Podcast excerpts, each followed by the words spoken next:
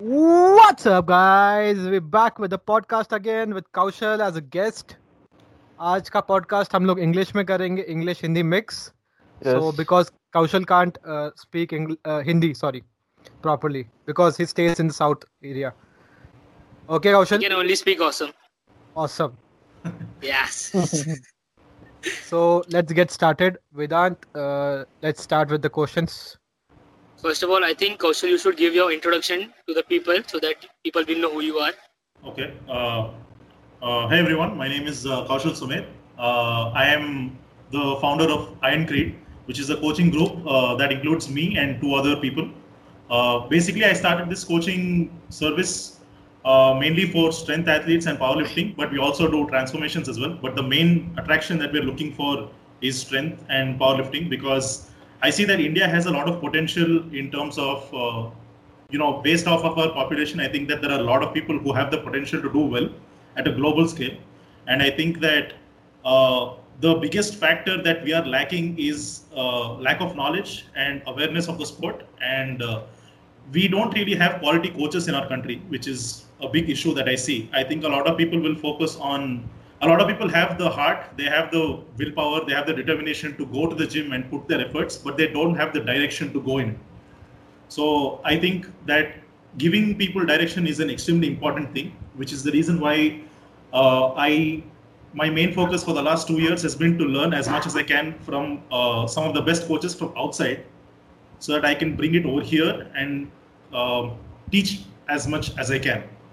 So I've been coaching for the last, I think about one one and a half year now. It's been about one and a half year, and uh, it's been going really well until now. So I hope that this continues as we keep going ahead. And how is your personal training going? That's going really well right now. I think uh, in terms of not just about how many clients I have, but how well they're doing is something that uh, I didn't expect it to go that well, which is something that honestly even I'm impressed with myself of how, how well it, it went. But yeah, a lot of people that we are coaching are doing extremely well. They seem to hit PRs on a very consistent basis, even though uh, they come to me like with four or five years of experience and they've stalled really, really hard. Within few months, we've been able to get them uh, to hit. It, it, it took even like probably like seven to eight weeks to get their first PRs.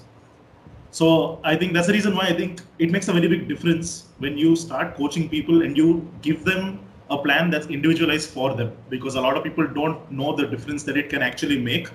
Uh, a lot of people either overdo or they under under underdo it because they don't know exactly how to figure out uh, what to do in terms of uh, a training program, what structure to follow, where are their weak points. Taking advice from somebody else is something that you don't really see. Most people don't want to listen to somebody else also. That's something that even I've noticed. But uh, I see a very big difference when it comes to a proper training structure program that you give it to people, even if they've been training for like five or six years. And uh, since you are a national level powerlifter, would you like to talk about that, your achievements?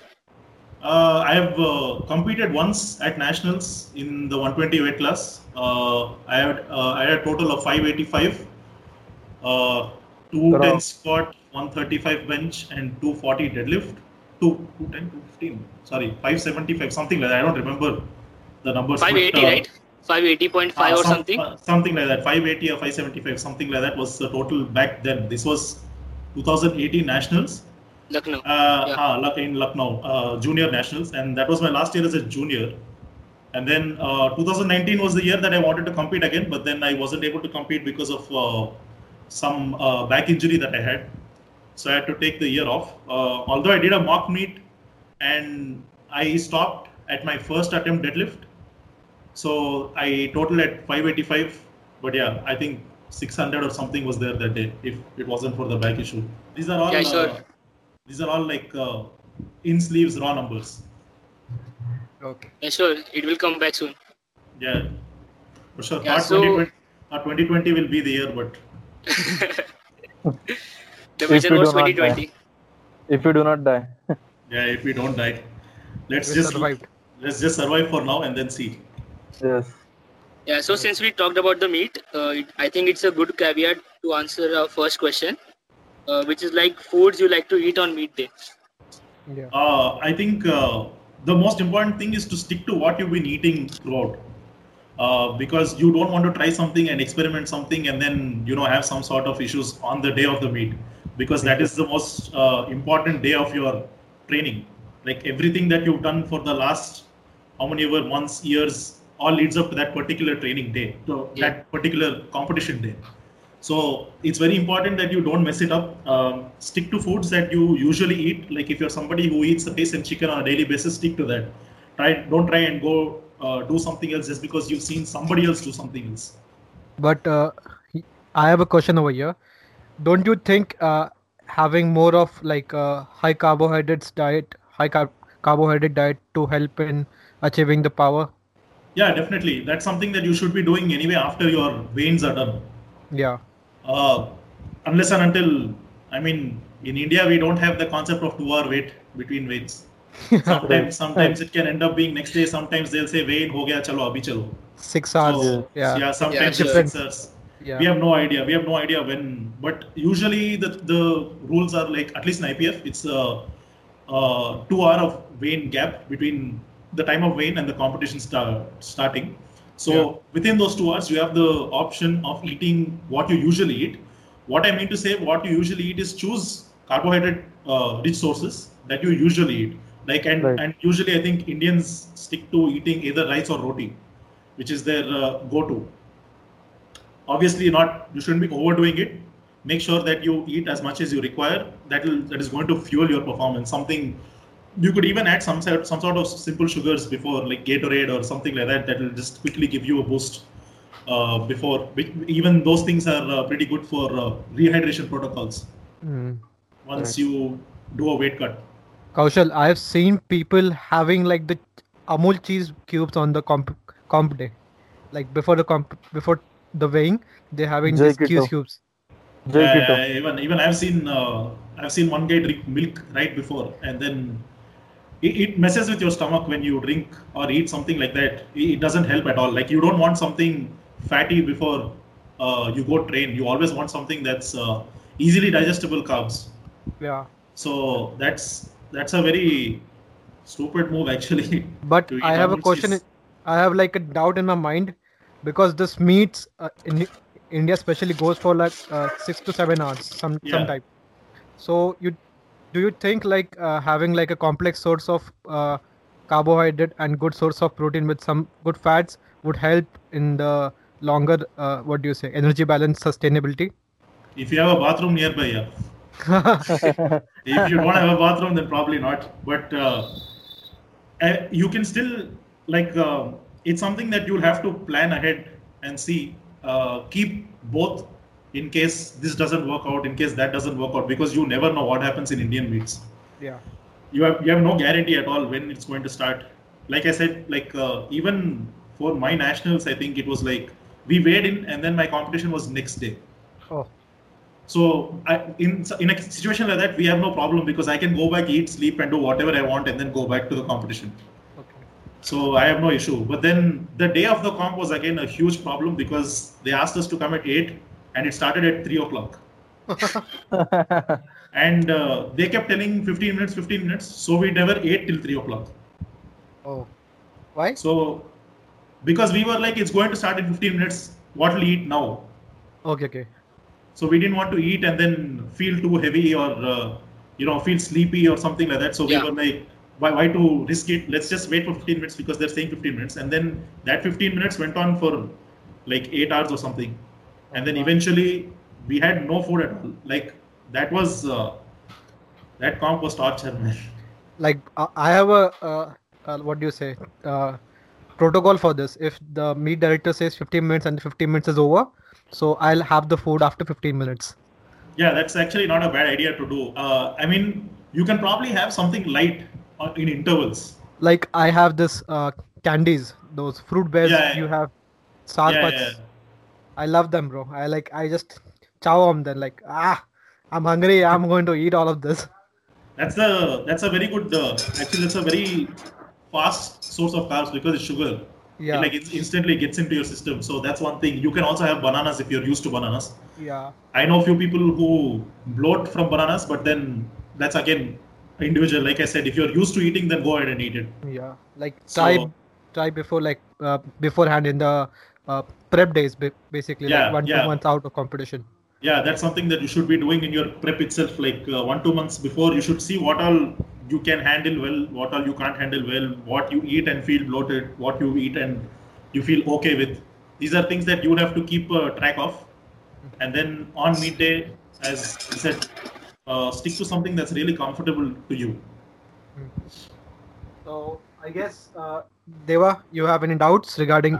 Yes, I have a question for Kaushal. Like, what are your top picks for like uh, carbohydrate source during a meet midday or before midday? Like, specifically just uh, your like uh, your choice. Doesn't matter कि वो like other people can have it or not, but Hmm. just from your perspective, what you like to eat during a meet? So uh, for me specifically, I don't have to worry about weight because uh, 120 plus. I, I compete in 120 under. Okay, But- okay, okay. But Minus my 120. body weight is my, but my body weight is uh, around 110. My Okay. body weight is almost around, around 110, so I can eat how much ever I want and I won't cross 120, so it's not a problem. Okay. So uh, for somebody like me, what I do the day before the meet, I eat just as usual. Like I eat how much ever I feel like eating. I don't really focus. I mean, I won't overeat, but I I'll, I'll calculate how much, but I'll keep it uh, higher carb, higher protein the day before, and then on the day of the meet, uh, as we discussed for the question before, that uh, carbs will be prioritized before your meet. So what I like to do is I like to eat um, bananas and I like to drink coconut water, something that I really like doing before training because it's rich in potassium and Yeah. it definitely helps you. It I feel like it helps me wake up in a sort Okay. because there, there's better blood flow when you have higher potassium foods. Right. So talking One- about this, we can also talk about micronutrients, which are like uh, very important during meet days, like sodium or uh, just like you said, Potassium, yeah. Okay. yeah. like anything you have to tell. Ah, the mainly these are two micronutrients that I focus on. That is potassium and sodium. Uh, a mix of both is something that really helps you. But if you overdo sodium, again you start bloating. Vomiting and stuff. Yeah, you start vomiting, you start bloating, and then your belt might not fit right if you're too bloated. That's a very big problem that I see in meets. Mhm. If you if you either overdo eating your food or if you overdo uh, uh, sodium or anything like that, you'll end up bloating so much that your belt won't fit. And the biggest issue with bloating also is that it kind of messes with your leverages of the lift itself. Yes. That is that is something that even I have noticed where you your squat you might have to change stance because your stomach's getting in the way. Actually, I feel like if I'm bloated, it's easier to squat for me. That's what I believe. in uh, most cases i have seen that a lot of people say that when they are uh, uh, heavyweights Heavyweights, yeah. because because they're used to that level of bloating Also- and they're used to that level that that way of squatting Yeah. but Right, right, I, but when it comes to people who have to cut and who have to stay within a weight class and then Mhm. uh, who, are, uh, who are smaller for them it's a lot more difficult to bloat in such a way and then maintain their form Yeah. True. it actually affects them and especially with deadlifts i notice especially if you're a conventional deadlifter it's it's something that definitely causes a problem for you because you don't have enough space to let your stomach sit in Right. if you're Also- somebody uh, yeah sorry Also, if you're tall, uh, that that may like that thing can uh, what we say bother you. yeah yeah Just definitely careful. definitely because if if you're bloated and your stomach is in the way you're going to have to widen your stance which is probably not where you're used to and uh, if you end up widening your stance you're ending up widening your grip as well And Kaushal. when you end up widening your grip, you end up having a little more extra range of motion when you lift it a little higher Yeah. than your usual point. So all of these things on the platform, it definitely does make a difference because two or three inches of difference is going to make a very big difference when you're like hitting a 1RM or a new PR. Yes. Yes. Kaushal, uh, I would like to add a point over there. Uh, I have I have faced this same issue uh, while deadlifting in the competitions. So basically, what I do is I just point my toes out. Yeah, yeah, yeah. This is something that uh, definitely works for conventional lifters who are uh, at a higher body weight. Body weight, yeah. So basically, Because- it it makes my tummy like go inside and have some space for like the pull Yeah. basically Yeah, yeah. Right. So another thing that you can do is like, as you said, pointing the toes out basically lets your uh, lets you open up at the femurs more. open your Right. tent Yeah, it, op- it lets you open your tent kind of thing. So when you open that up, you end up creating more space for your stomach to sit in. yeah But Right. this So- is usually something that only heavyweight, you know, 105 plus or uh, shorter 105s who are very stacked. or you like can just uh, if you want to just you can just try in a comp like a normal uh, what do you say uh, normal training phase like give it a try in a block where you just widen your stance if you're like a heavyweight or you are uh, uh, finding difficulty after having a meal and training it. Just uh, try to uh, uh, what do you say uh, make a v out of your feet so it will help you get the most out of the lift and the food you have Yeah, definitely. I think uh, making a V out of your uh, foot is also something that helps with uh, engaging your glutes better in the deadlift. uh, sometimes it works sometimes it doesn't Yeah, sometimes it does, sometimes it doesn't. But like, uh, especially with sumo, I see that that's a cue that people can use to anchor themselves into the bar. Use the bar, anchor themselves, point your feet a little more outward to bring your hips more in, so that you can anchor the hips into the bar. But that's that's Yeah. another cue that uh, people who are very coach. good. Yeah, there's one coach, yeah, Australian coach, I guess, no? He he has the cue, I guess, I believe. Sebastian Oreb. Sebastian Yeah, I think yeah, I think he has one. Yeah, so like, it's very uh, that's a cue that a lot of uh, very good technical sumo lifters use, where they anchor it themselves into the bar to create to create a better uh, position for them, much more efficient position uh, to pull from. But I think even in conventional, it definitely helps uh, when you try to pull, point your toes out. Obviously, I think it's a case-to-case basis. Some people say that it helps, some people say it doesn't help.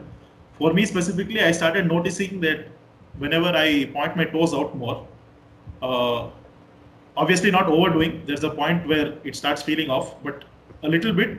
I feel like my glutes are engaged much more. I can engage my hamstrings better, and uh, my pull off the floor got faster when I did that. So, So- it's just a matter of testing that it works for you, no- not yeah, works yeah. for you. Yeah, definitely. I think you have to try and see first. Just experiment. Uh, so, uh, I believe the takeaway point from this conversation was uh, experiment with your grip with like uh, have the foods you don't have conventionally and give it a try in the training phase block phase so you will have a better understanding what su- what food su- suits you for the training days and you can have them in the competition also Yeah, definitely. Right. Perfect. It's always Uh, important to have your don't don't basically just never try something new on the day of the meet. yeah i Al- see people always- I see people trying new things like uh, some some guy was there at the competition and he says, "Look at my form. Is the form okay?" I was like, "No." so uh, should I change anything? So I'm like, "No, don't change anything. Yeah, After competition, do your training differently." yeah, that's all. You, you should never try to change it mid competition or anything like that. Or he could have a major major injury or something like that, and he could blame Yeah. me. Yeah, that can also. इसने happen. बताया इसने बताया वो कैसे कर ऐसा कर so I was like don't do anything bro your form is not good but just learn new things after the competition and give it a try Vedant And said, uh, uh, adding on to the meat nutrition strategies, uh, I think I have done a couple of, I think a few uh, water cuts for going into the meet.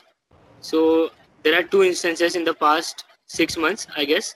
So first was uh, in the state meet in August. I think we were supposed to give our weights in at uh, 10 a.m. or something, but they took our weights at 4 p.m. Hmm. And I was literally empty stomach till that time. I was like, they'll take our weight now, they'll take our weight now, but they didn't and ultimately they told us. And first of all the meet was in such a place that dur dur tak kuch nahi tha literally. I was and there. these both guys were with me. You can ask them. Literally kuch nahi tha. And they told us that 4 pm pe weigh-in le liya. 15 uh, sorry 5 5:30 tak start kar lenge competition. Okay so i ate everything i had brought. Rice uh, bananas uh, and everything everything.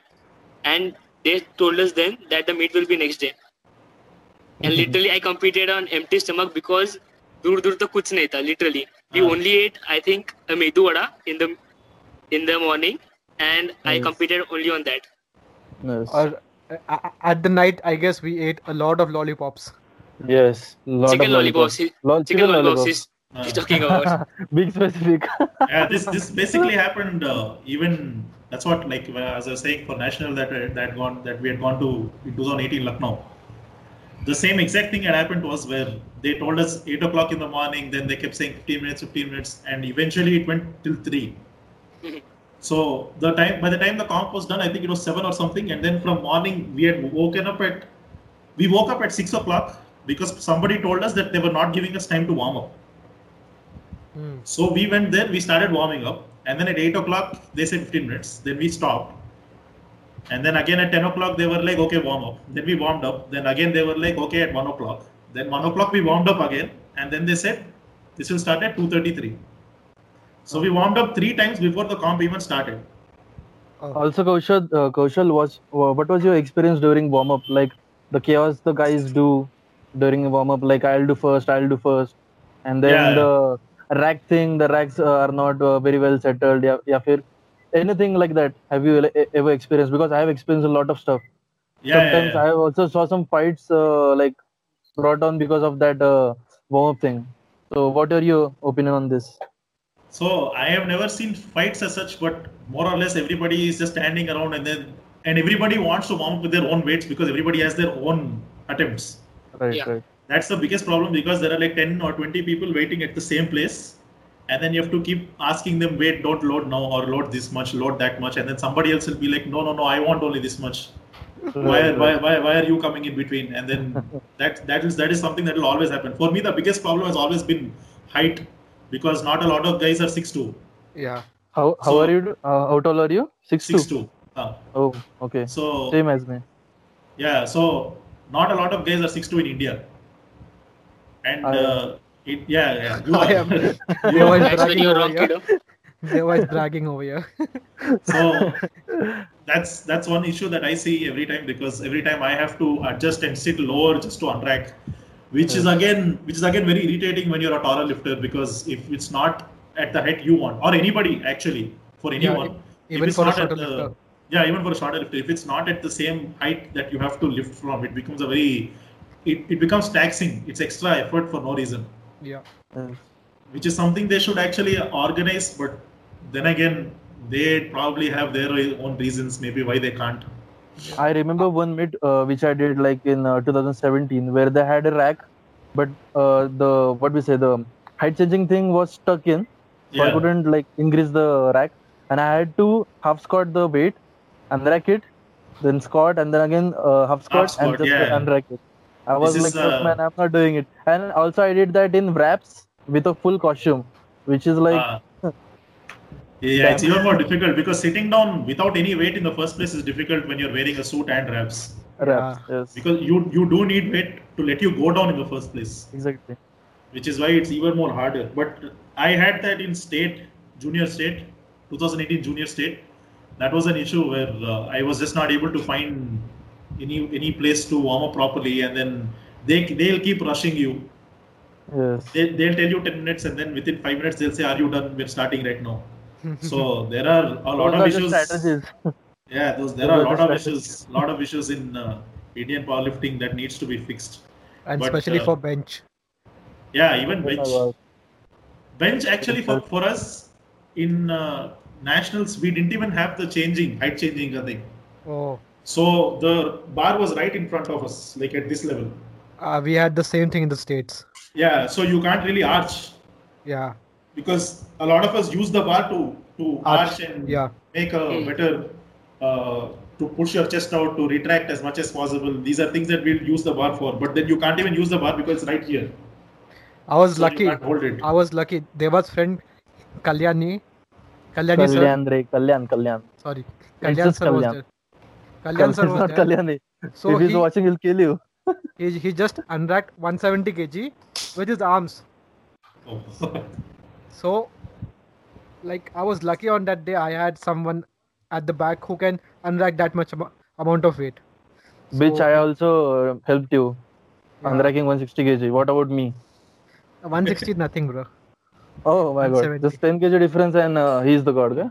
Okay? okay. They were they was it. people People They're fighting for validation, man.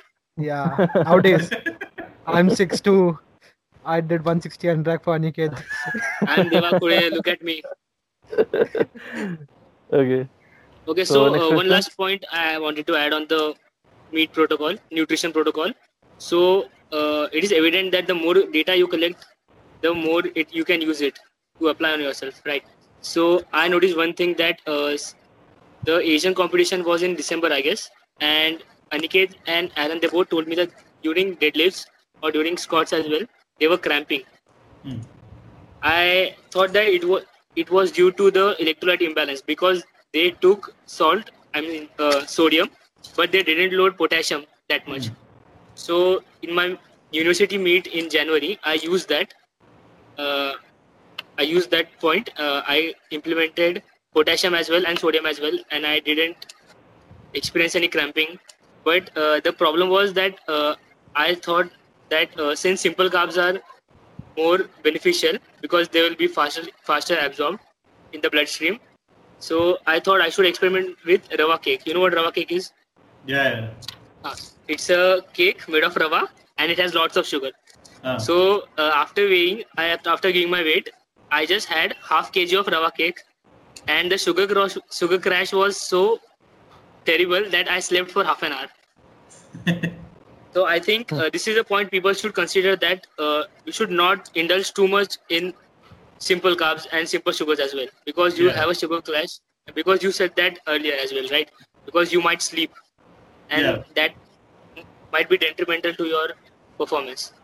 yeah that's what like it's very important to eat what you're used to in general before training Yes. uh, in general On a what daily you basis. do on a daily basis yeah you should never uh, like if you're going in for a heavy training session what would you do you you wouldn't eat too much otherwise then you can't move properly and then you wouldn't Yes. eat too less so that you don't have energy Mhm. so that is something that you should have that mindset even for meets obviously i think people get overexcited and then they say nay I, i'm going to try this today i have seen my favorite lifter do this but everybody that does something different does it for a reason that's something that people need to understand you shouldn't just Yes. simply copy paste it Mhm. Yeah. So and I uh, think you should also uh, Vedant, see I'll- it on a trial Vedant, and error basis so that the more data you collect, the more it will be beneficial for you on important Yeah. dates. yeah, yeah definitely Vedant, yeah, so uh, moving from you said- meet. Yes, Aniket. as you said on the competition day, I had potassium and sodium at the same time. You So, okay? yeah. So I had the issue my bad. because I puked a lot. Ah. Uh, all all was like Dehydration, basically. everything was out. Like I was puking for like half an hour. I guess it was because of I didn't had any sleep that that night.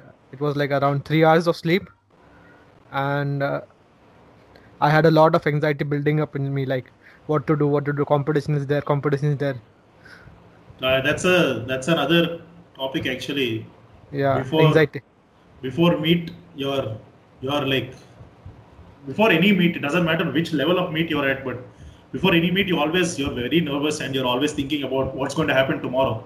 Yeah, but i think uh, i think it's important to understand that your entire training block whatever you've done has been planned has been will give you the success that you need on training day as long as you don't set your expectations too high it's not like just because you peaked once you're going to hit some insane numbers that's also that's also not going to happen you should have a realistic approach have an understanding that okay i have the chance of pring tomorrow i'm going to go do my absolute best and get as much rest as you can before the meet i think that's also a very important thing that didn't happen with me. I I opened with 180 kg on a international stage.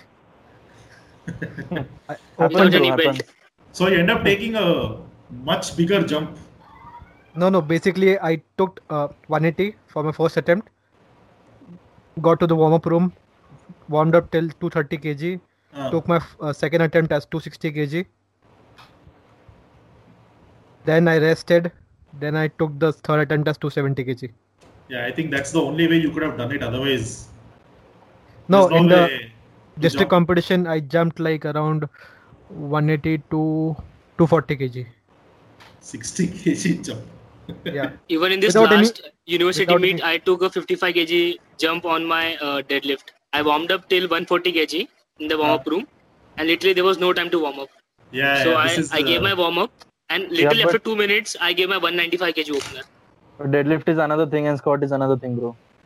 We Yeah, but can still- move, move weight on deadlift. Yeah, deadlift actually you can take uh, bigger jumps, but still 55 is obviously a lot.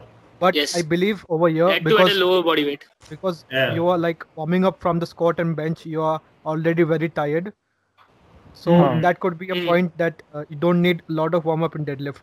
Yeah, yeah. That's my Could way of be. thinking because I Yes. used to do not like I don't like warm ups in deadlifts actually. it's Aniket uh, told me this. it's a thing where uh, it's also like a fact that you need much more practice with squat and bench in order to ingrain the pattern whereas deadlift is something that will be ingrained a lot faster you don't need as much as much frequency yeah like that's the reason why deadlift is something that you will get technically good at even if you deadlift once a week Yeah. so uh, you don't specifically need to do a lot of warm up reps or anything like that to feel your deadlift move on the day of the meet. Like you could probably do set of uh, s- three or three or twos until you get to some level of warm up, and then single, single, single till you go to your opener. Right, right. Whereas I think on squat and bench it's a little different. You want a little bit more uh, volume beforehand with a little bit of lighter weight, like sets of five, sets of uh, sets of fives until you build up to set of three or something. Obviously, you don't want to tire yourself, but Yeah, depends like- upon the athlete and the training Yeah. perspective is having. it, it'll depend on the person as well. For me, that's how it is. Where I take uh, more warm ups on squat and bench, Uh, but then on deadlift, I don't need that much. Like I can just keep going single, single, single, and then I'm set to wa- open. uh, So I think it also has to do with mentality, like how you think mentally, because you feel comfortable doing that as well. Maybe it's not required for me, but then that's how I feel comfortable. Yeah, When do I- whatever you're comfortable at. Yeah, do a couple of set of fives so that I'm actually feeling the blood flowing in squats and bench. That's something that I like doing even on a meet day. But on deadlift, I won't do that. Nice. I like. And I I know, like your I know, I know this can be very individualized. But uh, what do you think can be the difference between the last warm up and first attempt across all three lifts? So in squats, I'd say. So first of all, I think everybody should understand that first attempt should be something that you can hit easily. Yeah. Like three to four reps Like- easily. Yeah, something that at least at least a triple on any day, any given day, even on a bad day, you should be able to get it for a triple. Right. I'm not saying that it should be an easy triple, but it should be a triple, even on a bad day. So uh, that's uh, that's how your opener should usually be for any lift, any of the lifts. And for squat, uh, at- assuming that your opener is something that you can definitely hit for sure, then I would start with the, my final warm up. My final warm up is going to be uh, somewhat around 15 kgs away from the squat, like the opener squat. Or it could be 20 kgs. Based on how i'm feeling i might just be like okay this this feels really good. I'll stop here and then i'll just go di- there directly. And i think it also depends on how confident you're feeling Hmm. because uh, if you're really confident then you can take a bigger jump and say that yeah i can do this i know for a fact i have it but if you don't have that level of confidence then you will end up getting closer to the warm-up number itself just so that you can see how this feels so that you can have some sort of confidence builder on the day. Like if I'm opening with say 200 kgs, then uh, if I'm really confident, I'll stop at 180 and say that yeah, I know for a fact 200 is there, or 175. That's where I'll stop. But if I don't have that confidence, then I'll probably move till 185 or 190, just to see that okay, what will 10 more kgs like 10 more kgs than 190 feel like. So I think that's the thing that you can do. Uh, on squat, you can take a bigger jump in general from your warm up or from your attempts, where you can take like a 15 kg difference. Bench will be a smaller jump because you don't you don't you should be opening with uh, you should be opening you could open with a higher uh, number on the bench than your usual deadlift or squat uh, first attempt. Your opener can be uh, say around 93%, 94% of your max, of the max that you know, not of the max that you predicted. Estimated. Yeah, you're not your not your estimated max of the max that you probably know. And uh, if you're somebody who's really experienced, then you can you know change around how you feel. Otherwise, I wouldn't recommend changing it. But yeah, so you can like, if my final attempt was 140, then I would open up with say 125 or 127.5, something around that to open something like if I know for a fact that 140 is there and I'm going for 145, then I'll open with like 127.5, and then second attempt will be like a five or 7.5 kg jump. If you're if you're um, if you're somebody whose bench is really strong, then you can probably take like a 10 or 15 kg jump, but that's like, that's very rare. That's something that I rarely see. Only Aniket does it. Yeah, only Aniket will probably do it here out of all of us Yes.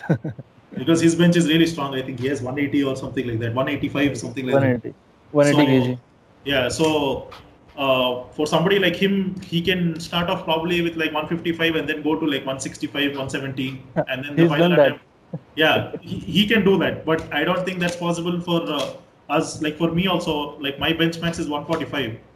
There's no way I can start off with 110 and then go 130 and then go 145 because that jump is Right. huge for me. Yes. Hmm.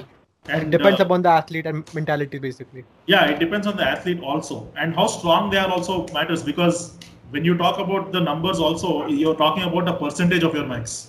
Yeah, true. So based on the percentage, the jump will also change obviously because like there's a 40 kg increment like if you're like stronger 40 kg yeah.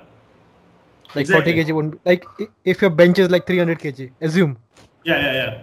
Like 20 kg is that like like how much percentage? Like 15 15 percent less, less, less than 10 less than 10 percent yeah. 7 percent or something like that which is not much for somebody at that level. Yeah.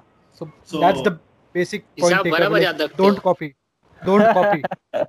Yeah, don't don't copy, don't copy don't anybody. copy anyone like uh, experiment what feels for you and learn from the coaches like hire a coach for learning or you can have special books like uh, what books do you recommend for like a beginner powerlifter I think uh, JTS has a very good book called Program Manual, which has pretty much everything, which also teaches you uh, what kind of exercises to choose based on what your problems are.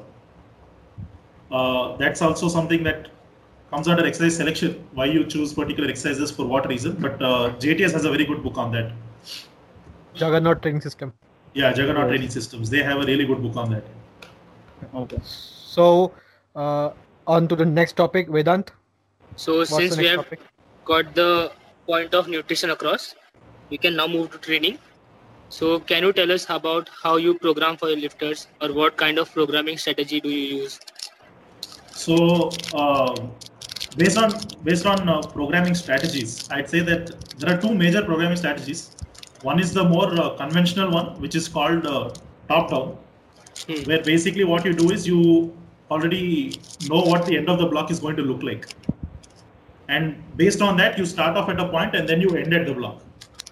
And uh, usually, you see that this is a very rigid way of programming, where you have like a four-week block and that's it once you come to the end of the block, you move to the next block.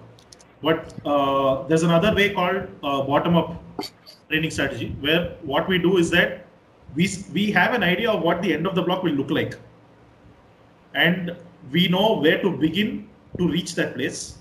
But then what we do is that we keep building over time, and then even if uh, at certain points, if you feel like you can extend the block, then we extend the block. We don't stop it right there because a lot of people have a very rigid way of programming where they say that four weeks block is just four weeks. That's it. Even if at the end of four weeks your your uh, lifter or your athlete can push more or they're really doing they're adapting extremely well to the particular block uh, a lot of coaches I've seen they do this part where they completely stop the block and then they start something new. But if the person is adapting really well, I don't see a reason to change anything. Hmm. So to give you a particular example, I'll give you there's a there's a guy that I coach. His name is Ashish. He's a 120 plus guy, and uh, Ashish's squat, bench, and deadlift was 215, 160, and uh, 225 at the start of a block that we had started just before lockdown. And this was 215, 160, and 225. And at the end of our block, initially I had designed the block for six weeks. But then uh, he started showing such a major jump that I decided to push the block till 11th to, to 11th week, which is usually very very long for a training block. But at the end of the block, he he squatted 225 for two, and uh, he Spoto benched 162.5. That's strong. and he, he deadlifted and he deadlifted 245, which is 20 kgs above his max. hmm So uh, this is one particular place, and we had to stop because of the lockdown. It wasn't even because of anything else, because I am sure that he had more than that. So this is one particular case of having a bottom-up approach where you make changes based on how they're responding. yeah. You have to be a little more uh, fluid with the way you coach people. And So basically, this is like a emerging emerging strategies Yeah. way. it's like an emerging strategies way where you keep trying to figure out and see based on data what you can improve on. daily basis. Yeah. Yeah, on a daily basis as well, not just on a overall block period, but also on a daily basis, what is going on, what's happening. So I think that's a flaw for the block periodization because Yes. you don't know what's going to happen in like in a couple of weeks.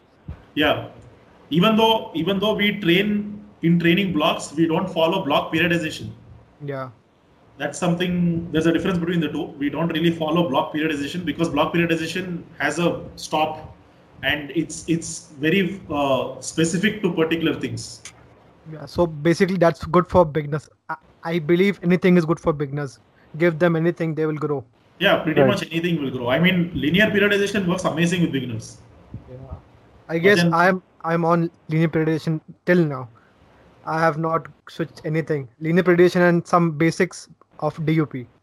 Uh-huh. That's usually what we do as well. Like, I mean, the like a lot of people will ask you a question like, what kind of periodization is the best? And uh, the answer to that there is that none of them, all of them are good. Can you first uh, can you first tell us what periodization means So, so that people will be familiar with Yeah. the word? so periodization basically means planning your training.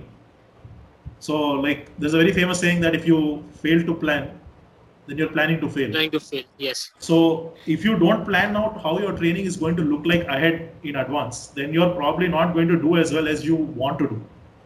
Hmm. So that's the reason why we periodize training blocks for people where we have a particular goal for each block, where we're looking for adaptations. Say whether we're looking for hypertrophy is one adaptation, whether we're looking for endurance is one adaptation, whether we're looking for strength gain is one adaptation, whether we're looking for peaking for a particular game day is one one thing that we look for. So these are different different blocks that we plan out and uh, i feel like even though everything you plan out it obviously doesn't go according to plan most of the times which is the reason why emerging strategies way of uh, programming that that i said like a bottom up way of programming is very important so that you can change things on the fly it's important to make those changes because if you have a plan if you say that say that you make a block of 6 weeks but then on the fourth week unexpectedly for whatever reason the guy has a major crash because of extreme fatigue Hmm. say something that had nothing to do with uh, your you know your programming it had something to do with outside work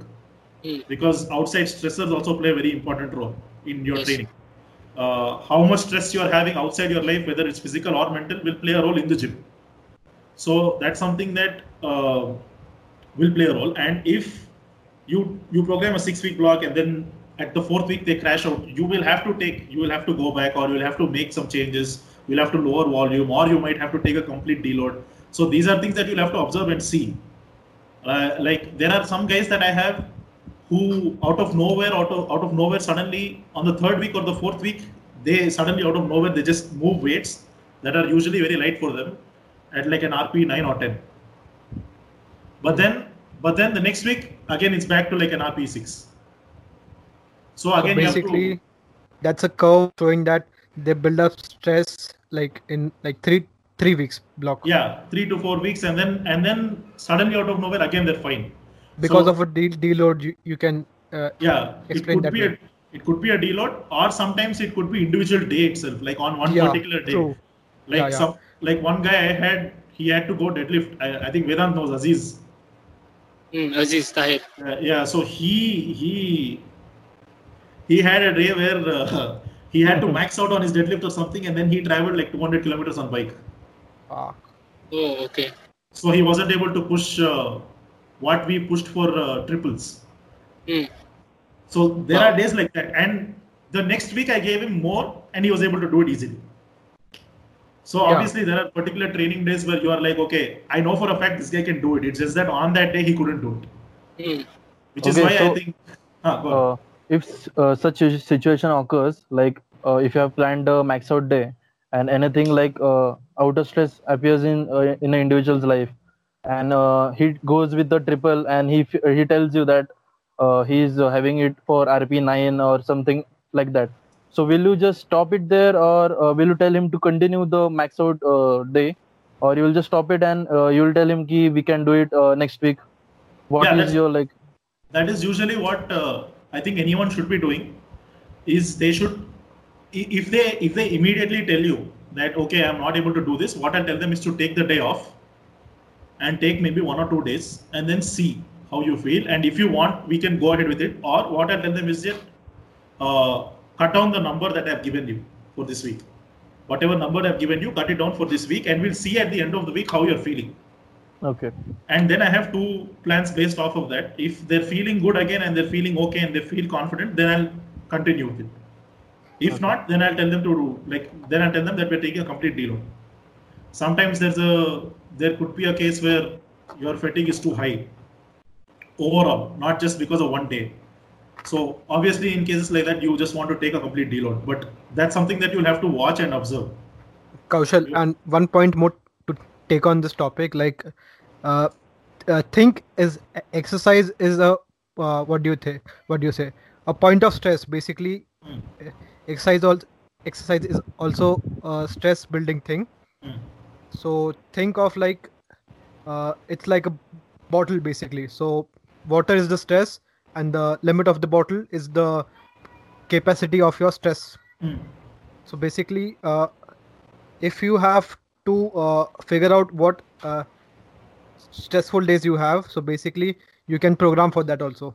Yeah, definitely. I think uh, this is where collecting data is very important because there there is a lot of uh, current there are a lot of current coaches or top level powerlifters who talk about this a lot, where they say that particular day they know for a fact that their lift will be good. Like That's. Mondays, Yeah. yeah, it's it's a thing that they that they will notice along with how they've programmed. They'll see that on Mondays their squats are very strong, so that's where they keep their uh, you know heavier squat or tougher squat sessions Comp, on comp Mondays. squat. Yeah. Yeah, comp squats on Mondays, and then they see that maybe on Wednesday there's that they'll keep their secondary or or a tertiary. If you're squatting three times a week, you might keep on Wednesday if you're feeling too fatigued usually, but you need some sort of uh, frequency or practice to be able to still get in your squat work. You might either add in a variation or still do your comp squat, but uh, these are things that you will determine through a lot of data that is that is derived from your past training which is very important which again like it brings me to the fact that uh, taking past data from your clients is, is extremely important. I see that a lot of uh, i see a lot of coaches especially in india because this is not a concept that is known at all in india where people don't care about what you've done in the past. Hmm. there is no question. I have never seen anybody have a proper questionnaire or anything like that where they ask people what have you done until now? What has happened until now? What how, how many days of training have you been doing? Which part of your training has been good which part of your training do you think has not been good? If you tell me all of this then i'll be able to know to to a certain extent i'll be able to know what might work for you and what might not. I think that's a very important thing to take as much training data from your lifter as much as possible before they even join you. Mm-hmm. Yeah. it's a it's it's super important because people when they don't do that then you have no idea how to program. And they Right. blame on the coaches basically. yeah and like they, you will never be able to give them the kind of results that you can give them if you had taken the data I guess I Yeah. covered this topic in my uh, latest video Hmm. where I talked about online coaching and how, how you should find the online coach or what do you expect from the coach. yeah, so yeah, if you guys have, if you guys have to watch that video, you can check out my YouTube channel Deva Khule. Shameless plugin. Shameless. always always promotion so kaushal uh, kaushal i wanted to ask you that since you told us that uh, you would change the program according to how the athlete feels on that particular day Hmm. so how important do you think the auto regulation part plays in a lifter's current program or training think- plan So auto regulation is something that uh, I think it should be given to a lifter based on their experience because a lot of lifters are not experienced enough to use auto regulation uh, efficiently. They are, they don't know how to use it properly. There are there are some days where the issue with auto regulation is that there are so many factors involved and it could be mental it could be physical and if it means physical it could be something like maybe the day the night before you probably didn't sleep enough or maybe you didn't eat enough or on the day you probably didn't drink something that you usually drink or you don't do something that you usually do Mhm. so these are things that can definitely play a role. And mentally also it plays a role where you are like oh shit i didn't do this before going to the gym. Mm. usually i eat this but then today i didn't have it i didn't eat it now what will i do? Yeah, it's very common. it's very common actually. It's it's a lot more common than people think it is where they think that i didn't do what i usually do. On my best day i did this so i should do this every time. And if they don't do it they start thinking i didn't do it now what do i do Yeah, I think people are very pragmatic with their approach and they are very superstitious with how they approach certain things. yeah that that will play a role. Especially we Indians. yeah especially with indians. I was about to say that that especially with indians because we have so much to begin with where we have to yeah so many superstitious beliefs to begin with. I think a lot of people will have that but uh, as i said i think auto regulation is something that should be given to a client only if they're uh, somewhat experienced. I don't think you should give it to a beginner because in a lot of cases a beginner doesn't even know what it means to work hard Exactly. Yeah, and basically auto-regulation can be uh, prescribed for the new lifters in different ways.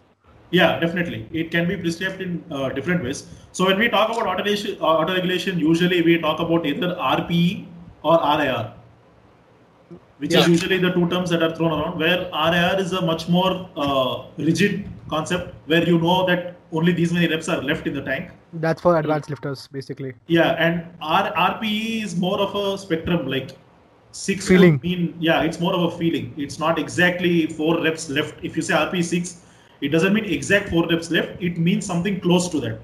Yeah. So it could still be a range. Like you could still play around with your numbers on the day. That is something that I would say is uh, you should only give it to lifters who are well, you know, who have a very good idea. Mhm. Because if you overdo it, then you're definitely going to affect upcoming training weeks. I have a uh, what do you say technique for this. Okay. I mostly use AMRAPs. Yeah, yeah, yeah. So basically, what I can I do is I can judge the video because I've been working with this guy for a long time. Hmm. So I can know that it's it's a RPE nine or uh, RPE eight. So basically, based on that, I can auto regulate on that also. Yeah, definitely. I think that's also one more thing that coaches will, if you're observant enough, you will know your lifter very well. So if you like, like you said, you you make them do AMRAPs and then you know for a fact what their rp8 or rp9 is actually like. Yeah. Which is why it's also important to know your lifter over time. It takes time, first of all, to even figure out what kind of a lifter somebody is. Mm, yeah. There are some lifters who will uh, whose one rep maxes will look like RP6 but it's not. Yes. There are some Yeah. lifters like that. I think uh, Aniket's lifts look like that. No, no. The it- speed versus the feel. Yeah, like his his squat and bench definitely look like that to me. His deadlift, the I've, I've never seen him struggle. uh, Mhm. might As be in- because of the te- tech technique stuff. Because How- I'm proficient. It, it could be it could be technique. It could be Because how, of my how you're built. Yeah, how you're My built. height, It could be multiple yeah. things. Yeah. Whereas because uh, like I have seen people doing like this uh, stuff that looks easier on the video, Hmm. and while you do it, you try to do it, it looks difficult. Yeah, definitely. Yeah, yeah, yeah. That's what like some guys are there whose uh, uh, lifts will look super easy, but then they're not. And then there are some guys who will grind the rep, but then they can actually go more. Yeah. Like a classic example would be Hayden Bow. Yeah, I was Mm, going to yeah. say the name. Classic example is him. Like his first rep at any at any given weight is going to look like he can't do one more, but then he, Yeah, he yeah, does yeah. five he does five more. But that's not predictable in the long yeah, run. it's very it's very unpredictable to coach somebody like that. It's because very you hit have- and miss. you have no idea. So for lifters like that, whose every single rep looks like a grinder, I personally feel like uh, uh, a percentage-based program is better for them, where you give them a range to play with. Yeah. So you don't give them a rigid percentage and say that 80% three sets of five or something like that. You give them like 8, 77.5 or 78 to say 83, 84. Based on how you're feeling that day, you go ahead and decide. hmm That's something that, That- you can do for lifters like that. That should be for an advanced or intermediate lifter.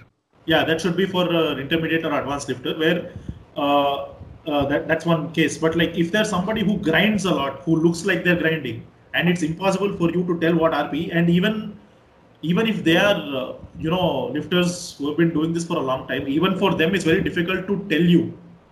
Like there are some people where 60% or 70% of their deadlift feels difficult for them Mhm. it starts feeling difficult right from the beginning. So if you give somebody like that an RP, they will always underdo what they can they versus what they can actually do. I don't like RP as a tool for like uh, the beginners or intermediates. Yeah, It's it's, very- not going to work. It's a very hit or miss thing. Yeah, Sometimes it works, sometimes it doesn't. Because I, I I'm not capable of telling that this guy is doing this because it needs a lot of experience. Yeah, exactly.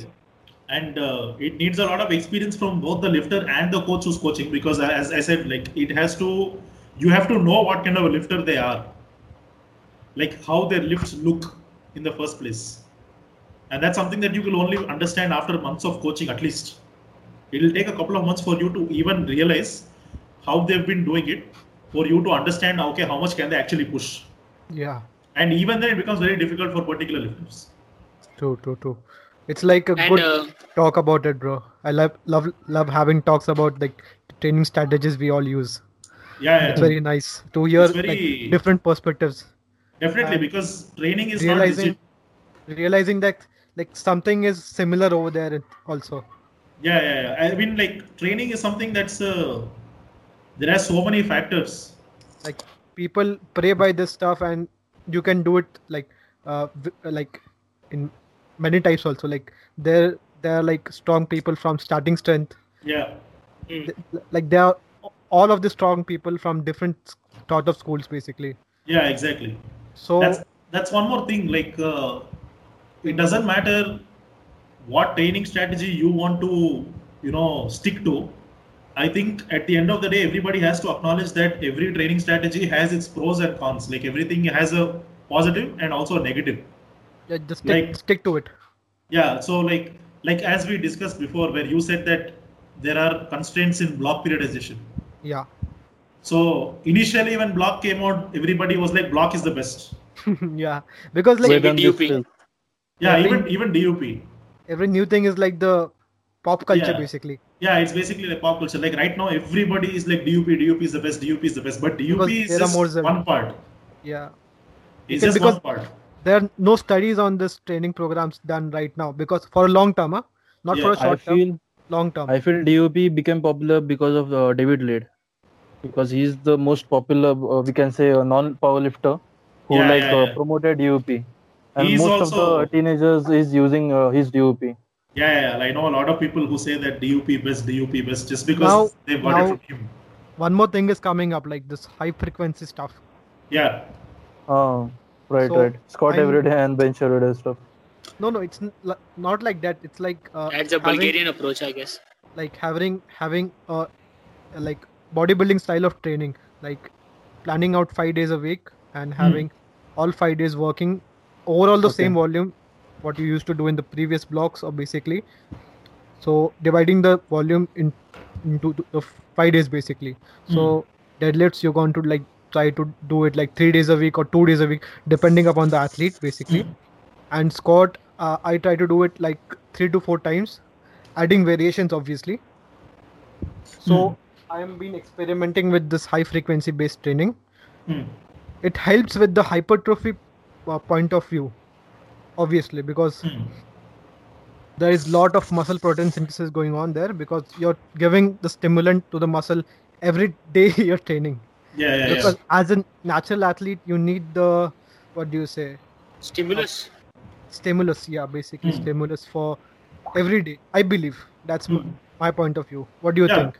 Yeah, because uh, muscle protein synthesis once once you train something, it is elevated for about 48 to 72 hours. But after that, again, it goes back to baseline, and you're not really doing anything to improve or increase your muscle during that time where it's at baseline. So you can obviously train again and again, but I wouldn't say like I'm not saying squat five days or six days a week again.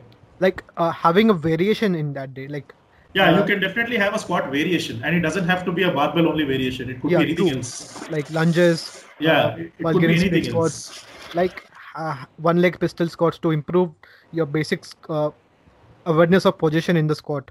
Yeah, that is also helpful. Yeah. lot of people uh, drift in the squat when they come up like especially me i Mhm. drift up on the right first then the left Mm-hmm.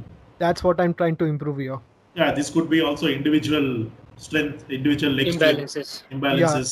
so i believe this is the new big thing coming up high Hmm. frequency stuff like the new pop culture craze I, I think a lot of people are already doing very high frequency training where I see people squatting like four times a week outside. yeah Yes, Yeah. And uh, the Strong. issue, the issue that I particularly find with extremely high frequency is that it's something that only I think only people who have been training for a couple of years at least, or people who have significant muscle mass should do. yeah like uh intermediate like who have been doing like Yeah, yeah, yeah, like, like late intermediates. Okay so basically good uh three to four uh, years of training experience under the belt. I think at least three to four years of good training, good training okay. So not just basically normal any training. okay because i have like around two to one year of good training Mm. under my belt. Mhm. before that i was just doing everything like last to heavy marna i'll go heavy today. That was mental thing then i started studying about the strength thing Mm. very early like two years back i started only thinking about the strength like yeah, I- I think I think everybody, all of us were at that point where we were like every day we're going to go and just test our mics. I guess that works for the beginners i believe That definitely works for beginners. It, Then- it it worked for me for like one year. I had every day a new PR every time I went to the gym. And after that some people have the big egoistic look like uh, i'll do this forever and i will Yeah. gain strength so that's the that's like not the point to look on like learn everything learn new things every day basically Mhm. because you're not uh, like if the approach doesn't work for you for a certain period of time you need to acknowledge that and change it Yeah, definitely. I think uh, the issue with also going, you know, every single day max PR is that you're going to injure yourself. Yes, exactly. and and structural damage is very difficult to come back from positional if, Also, if you're what is having the sorry go on sorry, sorry, go on, go on, go on. Sorry. so like i I was saying like if you're having issues because of posi- if you're having pain because of positional issues like your form is off or uh, your movement is not efficient like you're bending more in the squat which is why you're having lower back pain these are issues that you can fix instantly Mhm. but if you have a structural damage like something like uh, a disc bulge those actually are i believe everyone has a disc bulge yeah but they don't everybody have has. pain. Everybody Yes, has yes. to a certain extent. Everybody has. I'm pretty sure if you get your MRI done, you'll have some some level of disc bulge. yeah so basically uh, i i'm starting to uh, read a book over here Hmm. about pain and stuff Hmm. so basically what the book is saying like if the pain is not harmful it will never tell you that uh, there is some pain in the body Yeah, it'll never tell you that there is pain. That's usually how it'll happen. If like, uh, like structural. well, What I mean by structural is like, say if you get into an accident, yeah and you break a bone Right. yeah, and then you Break break a a bone or something like that. Those are things that you will always have an issue with. Uh, unless like I don't, they no one makes a hundred percent recovery from something like that. true yeah There, there will can always be that. some issue. There will always be some issue. Mm. What was So- your injury, bro? What It was, was- the injury? Back injury? It was mainly uh, I had a lot of uh, anterior pelvic tilt. Okay. oh So- same like me Yeah, so my pelvis was Or any other IG thought. basically basically my uh, pelvis was ex- in extension all the time Okay. Obviously. because I was not able to because I was not moving enough. I was not uh, training in those positions enough, and even sitting I all think- day yeah, sitting all day was the biggest issue that I saw. And then uh, the bigger issue that I felt that I noticed was that in my squat, I used to focus too much on sitting back or pushing my hips back to a point where there would be a lower back, you know, Arch. arch, which is not very. This is not really a good thing. I think very few people can do that and you know not have problems. we don't think so because for long term uh, because if the body is suited for that then good for them but Yeah. for a general perspective of like lifting advice i won't advise like anyone arching the back Yeah, it's not something that even I would advise. See, same thing with the deadlift. My, I think uh, when I used to lock out, I used to lock out where my lower back used to be in an exten- in an extension position. Yeah. and I think that that came from the fact that uh, in Indian competitions you are asked to like all the way go back. No, I Right, don't believe right. it. Right. But your knees should be locked out. That Yeah, your your Yeah. knee should be locked out. Like, see, that's the actual thing. But in Indian, this thing they ask you to, you know, hy- hy- hyperlock. I. Uh, it's Aniket, remember we had a debate on this topic in your in your state meet, where you uh, your second attempt got a red light because of that uh, lock stuff. Yeah. because of my knees were very soft. I will accept on Very that soft. because yeah, I was because I was using not using the because I have like uh, I have not trained the conventional deadlift for a year prior to Mm, competition. Yes, and you just came there and just uh, did conventional. No, just uh, before a competition, before your district, you started uh, doing conventional. No, no, before the district, uh, like one week ago, I started conventional again. Ah, ye kar lo pehle. I had the I had uh, back injury basically, so I, I switched to sumo. Mm. So it helped me a lot building the motor pattern and doing deadlift basically without mm-hmm. the pain. Hmm. I have question for Kaushal. Like, uh, if a guy is tall, so does anything uh, like being tall has a negative impact on being a powerlifter? Does anything has to do I with think, it? uh, think? I think overall, what you'll see is that uh, in terms of relative strength, being tall definitely help, uh, uh, definitely affects it. Where you'll you'll always notice that taller lifters, relative to their size or something like that, their numbers won't be insanely high. Right. And uh, the issue with being tall is that even like even if your number might be the same as somebody else who's lifting the same amount of weight, even if your strength levels are the same, you're going to uh, take much more impact, much more uh, fatigue, simply Yeah. because you have to move the weight for a longer range of duration. motion Yeah, longer range of motion and a longer duration as well. Hmm. Because you're moving it from a point A or point B and then you're bringing it back is going to take a lot more time and a lot more distance than somebody who's shorter than you. But uh, Do you don't you- think the uh, longer the person they have the muscle to implement it, the longer Just- size of uh, muscle. just- I was just saying If, if they if they build it, yeah. Hmm. If they So build do it, you then they definitely think, can. uh, so do you think tall people should like gain weight to reach their maximum uh, strength level? think- potential I think that is potential. something. I think so- that is something that everybody should try, try d- d- regardless of whether you're tall or not. You're, just uh, sticking to a 83 kg category won't help you, no? No, 83 नहीं 74. 74, 74, sorry. Vedant. मैं करूँगा 74 में खेलूँगा. I think- always हाँ like ये. कर लो पहले I think. Yeah, uh, कर लो कर लो. I think everybody should focus on like first of all you should figure out uh, your weight class over time. It's not something that you can figure out instantly because you have to see how much you can build to begin with. And it's important to build as much muscle as, muscle as you possibly can for the first few years of your training Mhm. before Yeah. before you get into overly specific hyper specific powerlifting training i think a lot of your training has to be i'm not saying don't do compound movements but you should also add enough enough isolation or uh, enough muscle group specific Hypertrophy exercises workout. hypertrophy Yes, work yes. where so that you build as much muscle muscle as you can because it's important to understand that the bigger the muscle the more potential to produce force i think Mass that's moves mass. something yeah ma- Mass basically moves ma- mass. moves mass but not fat No, no, I'm talking about muscle mass. here. ah, like muscle mass right so it's important like the more muscle mass you have usually the stronger they are But uh, paraphrasing it, uh, bodybuilders are not stronger because they have not doing the specific movement for long term. yeah that's also another thing it's because they haven't been doing the specific movement that they that they're not strong but if they were to do specific movements and they They, would actually stronger. Yeah and if they actually focused on getting stronger using the movements they would definitely be strong I have I'm seen pretty some bodybuilders who can bench over 200 kg in India. yeah yeah there, there, are, Without there any, are without any specific arch. Yeah, no arch They, they'll have no arch They'll have no setup. They'll do nothing fancy. They'll just go and they'll start benching. And I've seen there are definitely people who will bench around 150, 160, just like that. that Yeah. too with suicide grip Yeah, that Don't too you suicide. think yeah, the steroids comes in play for the strength adaptation?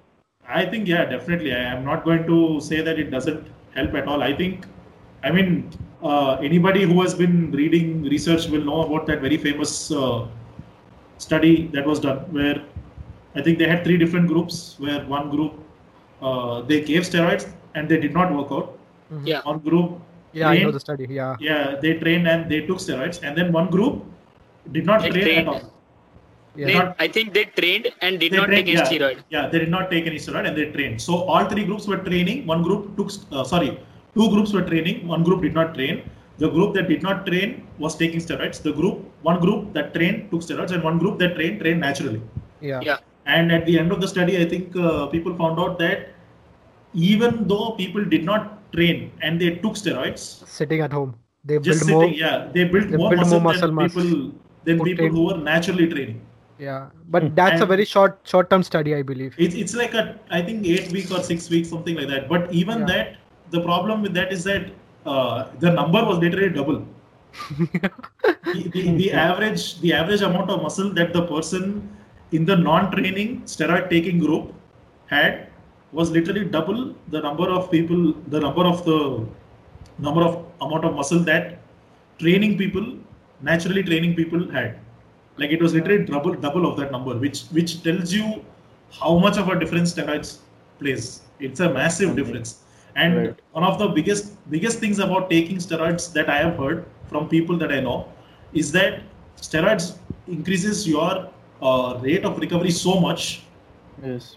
that you have the potential to train hard all the time Yes. al- almost all the time so you almost will never need deloads I got I this mean- feedback from most of my friends who are Yeah. using stuff now. that's something that even i heard from people who started using stuff when they start using stuff it's completely different you're not normal at all you you You're there's no superhuman you can- basically. yeah you're superhuman there's no way you can compare somebody who's natural and who's on steroids and say that no no it's only a matter of hard work It's like it's like they are Wolverine. It's like they Yeah. are Wolver- Wolverine. When they get injured, they heal so fast that they can move easily. extremely like that. fast And that's that's what I don't believe in training from like steroid people. yeah That's what I hate most about the t- time. Like people like look looking up to like people who use roids and building up uh, total basically. Hmm, hmm, hmm. There are lots of people in India who do do that way. In not even in India, like outside of India, basically Yeah. USA. So I don't like it like people using roids and taking coaching from them yeah if they don't have the proper knowledge. If they have the knowledge, I don't care about it. But I don't uh, admire people who take roids if they're competing in a tested federation or non-tested federation. Yeah, definitely, definitely. That's something that uh, I think everybody should understand is that steroids can make up for your lack of knowledge. True. It, it can actually it can actually do that. Your numbers can be super high even though you know absolutely nothing. Shit, yeah. I, I've seen people like that in the competitions. I, I, I have known I know there are there are some people that I know who are uh, considered as very good coaches in the country, but I, I know for a fact that they don't know anything when it comes to training. The only thing that they that they'll do is that they'll make you they'll make you increase your specificity. Mhm. which is basically which is very basic i mean if you're coaching somebody all you have to do is put them on some powerlifting template and that's basically creating some form of specificity Yeah. They can also And- add hanging weights on the bar and tell them that this is the new program. If you if you can relate, if you can relate, if you can relate. yeah, yeah i know i know what you mean i know exactly what you mean. so that, that's one thing and what they end up doing is that they don't know what it means to actually program what they'll do is they'll give you movement and then they'll give you a reference set that's it that's all they think what a programming what program means Yeah. and they'll give the same program to every client that they have and they'll simply put their client on some sort- some sort of steroid Oh, and what That's they'll bad. do is that, yeah, that's bad. Like I have, I have even heard cases where, uh, like I saw somebody personally come up to me and they told me that, uh, huh, my coach told me to take this injection. He told me that it is protein. Oh my how is it possible? So there are people, there are people like this. They'll tell them that no, this is protein injection. Just take the injection, you'll be fine. And uh, they don't even question. That's that's one more big problem I see with people. Also, they don't even they don't even question something like this. They don't ask what is in this injection. Why am I supposed to take this? They don't see the name that of what they get, and they don't go and check what is this actually. Is that guy even somebody that I should be trusting? And this I've is seen- something. This is something that I've seen from some of the considered some of the best coaches in India. I have seen some seen some cases in like uh, my area where the coach just goes there and just puts in some random uh, what do we say water injection and tells the guy that he has given him uh, steroids and stuff. And Mm. he's so pumped up because of that sentence that he works so hard and just build up muscle. And it's like a placebo that Yeah, yeah, yeah. having something so he'll just build up muscle. There was a study actually on this also where uh, they were given pills saying that it was steroids, but it was actually not steroids. It was Sugar absolutely nothing. Yeah, it was just sugar Sugar-coated. pills, sugar coated pills. And uh, the group that took the pills without steroids actually did better than the group that didn't take the pills, even though there was no difference between them. Mhm. even some So- guys who uh, are on roids they t- tell me like protein is much uh, expensive than roids that's why that that's the reason they uh, they are on uh, what do you say roids What? just because they can't just because they बोलला? can't uh, माहीतच नाही पडलं That's अरे, what she said. i'm saying i'm saying some guys are some guys are using roids just because protein is much expensive than roids they Yeah, can I don't think uh, so. afford roids It's not, Then but uh, protein. that's what they'll say. Oh. It's Ah, not like that. we can say hide the fact that uh, they are doing it Maybe I don't know, but like uh, this is something I think, as far as I know, they're pretty expensive. If you buy it, fr- buy it from a proper place, unless you're buying it from some shady place, it's going to be cheap, which is not a good thing again because it's going to affect your health really bad. yeah you can get one cycle under 10000 or 50000 Like- ulva depends Mm. yeah, yeah, yeah. It's, it's it'll depend where you're getting it from also, but it's obviously a risky factor when you're taking something like that because you you It's might not happen. even know what is in it. yes true That's also there because it's since it's an illegal thing. Mhm. there is uh, very little regulation done. even in the supplement industry there's very Yeah, even in the supplement industry, the regulation is very low. Like they don't check anything, and there's no there's no hundred percent way of you knowing unless and until you get a third party tested or something like that, right which is something that's very very rare. Which is why very few supplement companies are companies that you should be trusting. I don't trust any company, bro. I just uh, consume uh, like every kind of protein and I see what is good for me, what digest goods. If I feel bloated after this, Yeah, then I'm not taking this because there are lots of duplicate of protein out there. definitely. Especially that's- Optimum Nutrition is the one company. It's the people are duplicating like crazy because the tub costs you like around 30 40 bucks Hmm. and you can fill it with soya powder, soya Yeah. protein. It's Hmm, like right right 100 rupees kg. yeah. yes. in the market and they make such good profit selling that All, all they do is add some chocolate uh, flavored cocoa powder basically cocoa yeah. powder and then uh, they'll sell it. I have seen that. Yeah, yeah. Even Dymatize is one company that is copied a lot. There are lots of things like this where that goes on, but uh, nowadays I- that, that that's what i believe like uh, buying in indian companies because they have the stickers nowadays we, Hmm. scratch code basically so Yeah. that's why i prefer buying indian from india because who is going to copy MuscleBlaze yeah, who's- even in the one thing- right right mindset i won't copy MuscleBlaze if i have all the products lying around because it's not a big company right now yeah, yeah. It's not that it's not that big on a global scale. yeah Uh, That's why I, I- trust but Indian brands nowadays. I, I think I think uh, ideally you should be trying to get your protein from food. yeah, Yes. like because 90 uh, there's yeah there's nothing there's nothing that will beat food in terms of uh, satiety how you feel in terms of performance also i have pers- personally noticed that when i eat my protein i feel much much better than when i drink it in a form of uh, way like I, I i have personally felt like i feel much leaner and fuller I don't know if other people feel the same way. I don't think it makes a big difference on your body composition at the end of the day. But uh, I think it, it might be something that's psychological, but I definitely feel much better when I eat my protein. When I eat chicken or eggs or something like that, and I fulfill my daily protein intake from that.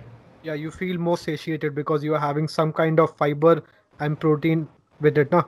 Yeah, that's that's one thing. And then you'll make sure that you you make sure that it's done well. You make sure that it's it's it's proper. Tasty. yeah It's and tasty. tasty, and uh, whey protein and all is just it's, it's a very convenient way of getting say 25 grams or 50 grams depending on how many scoops you add like one or two scoops but it's uh, it's something that doesn't keep you full Yeah, fun fact over here. I don't like consuming protein because I feel pukish after drinking proteins. Yeah, that's something that I've seen with other people also. They feel like they're puking. They feel pukish after drinking protein. Yeah, so I believe in eat, eating like a very good tasting meal, and I will try to prepare it that way. Mhm. Right. That's That the is best more way, I think. satiating and like I can, uh, as I I feel like people could think like who love to eat their food, Mm. they're looking for the taste Mhm. first, Yeah. and protein tastes like shit. I'm Yeah, saying it out loud here. I don't like the taste of protein. Uh, it's also like uh, I think it also comes down a lot cheaper to be honest Protein. than than solely no like if you're buying food Yeah, obviously. it will it will come down cheaper than you actually spending money on supplements because Vedan kg of Vedant chicken. posted a story about this uh, this stuff Yeah. with uh, with another guy, which was actually good. So if you can just post post that uh, screenshot here, that will be helpful. It was Vedant. just like a budget, food budget and supplement budget. yeah, yeah, yeah, well, I think I it's like that per, per 100 rupees how much protein do you actually get from chicken or something like that versus how much you can get from something else I think usually supplements if you buy them a whey protein brand it's like per scoop is you get 25 grams and each scoop is like 70 rupees or something like that Yes. but then but then you get much much more protein if you just buy chicken from outside Yeah, Yes. 70 rupees chicken is almost half kg, I believe. No, with, with, with the no, depends it's on not- depends on what chicken you're buying. No, no, it depends on without how- bone. which one 180 if you're kg uh, is boneless chicken breast.